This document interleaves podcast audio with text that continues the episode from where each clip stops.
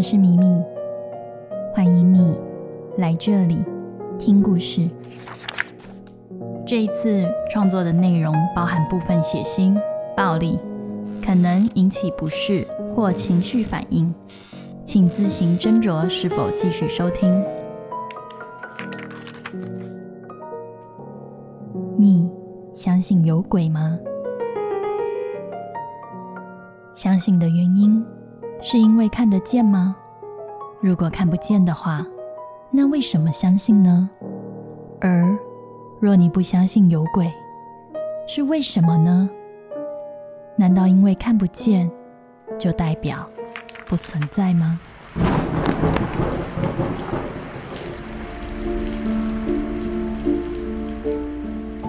那是一个下着大雨的夜晚，深夜时分，派出所只有一位员警驻留。一个男人气喘吁吁地跑了进来，他全身湿透，看起来也十分惊慌。警察小姐，我的太太还没有回来。您说，您的太太是什么时候失踪的呢？昨天晚上十点，我昨天也来报案过啊。嗯，我记得你。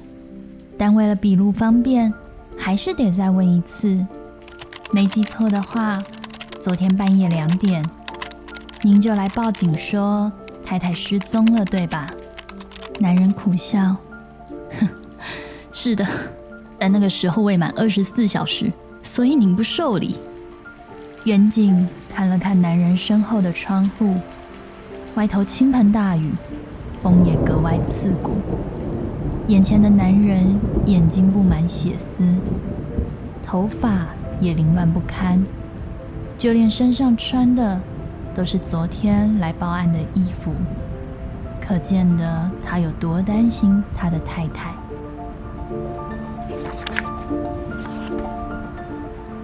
很抱歉，这是规定。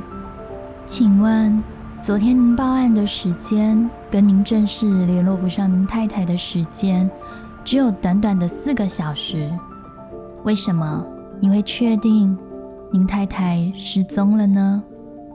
我只要我只要打电话，我太太就一定会接。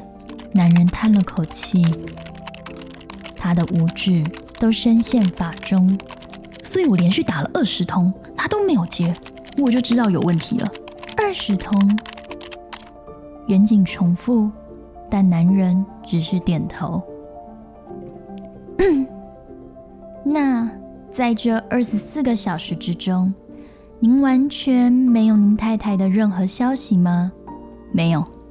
请问你询问过您太太所有的朋友了吗？我太太没有朋友，她只有我。只有你？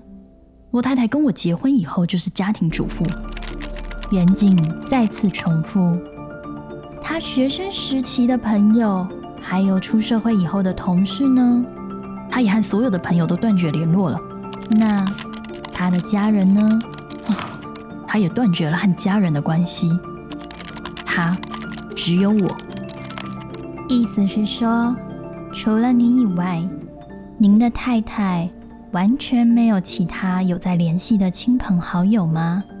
远景又问了一次，但这一次男人沉默了。我太太最近和隔壁新搬来的小伙子走得很近，我这两天还看见他们亲密得很，场面变得有点尴尬。远景咳了几声，继续下个问题。你怀疑你的太太和隔壁的男人有问题吗？我不知道，我太太不承认。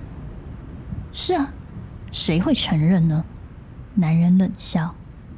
远景看着笔录上的地址，印象中前阵子巡逻时确实有看过搬家公司的车子在那，因为他们违规停放，远景还上前劝导过。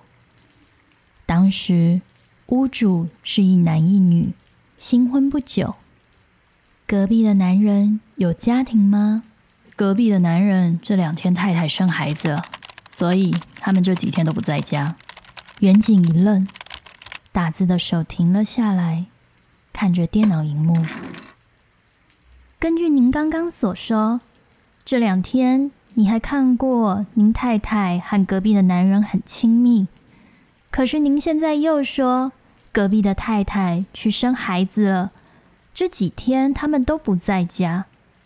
那您又是什么时候看见您的太太和隔壁的男人很亲密呢？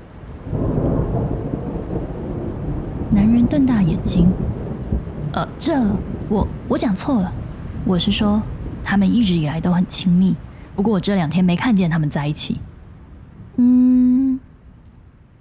袁静再次看了一下窗户外面，又看了一下男人的脸，最后她按下了列印，把这份笔录列印出来。这样就做好笔录了吗？你不是没问多少问题吗？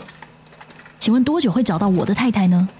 冷静点，我还有一点问题想要问你。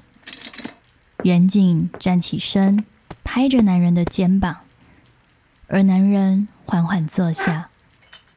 袁静倒了杯茶给男人，等他冷静了以后，袁静再度开口：你相信有鬼吗？什么？这和我太太失踪有什么关系吗？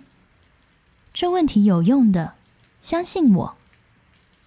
男人不相信这狗屁问题能帮助他找到太太，但他还是坐了下来。不信。那你相信神明吗？我信。为什么信神而不信鬼呢？一样都是没有形体的，一样都是看不见的，为什么会有相信与不相信之分呢？我实在不觉得谈论这些废话能够帮助我找到我太太。袁静拿起一旁的笔录。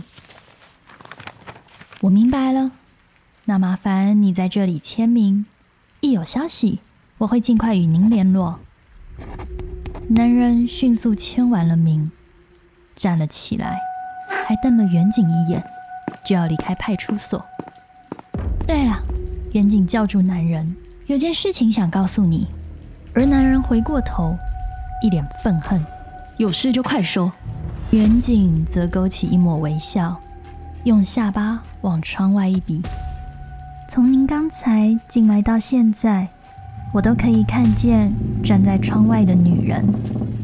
她身穿白色洋装，虽然一半都被染红了，不过从刚刚到现在，她都在那哭喊着老公对不起。我想我应该是找到您太太了。远景微笑着坐下。您要不要回个头呢？老公，反正您不相信有鬼吗？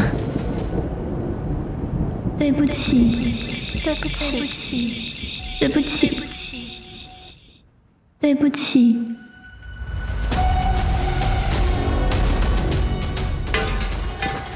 贱女人，你为什么没有接我的电话？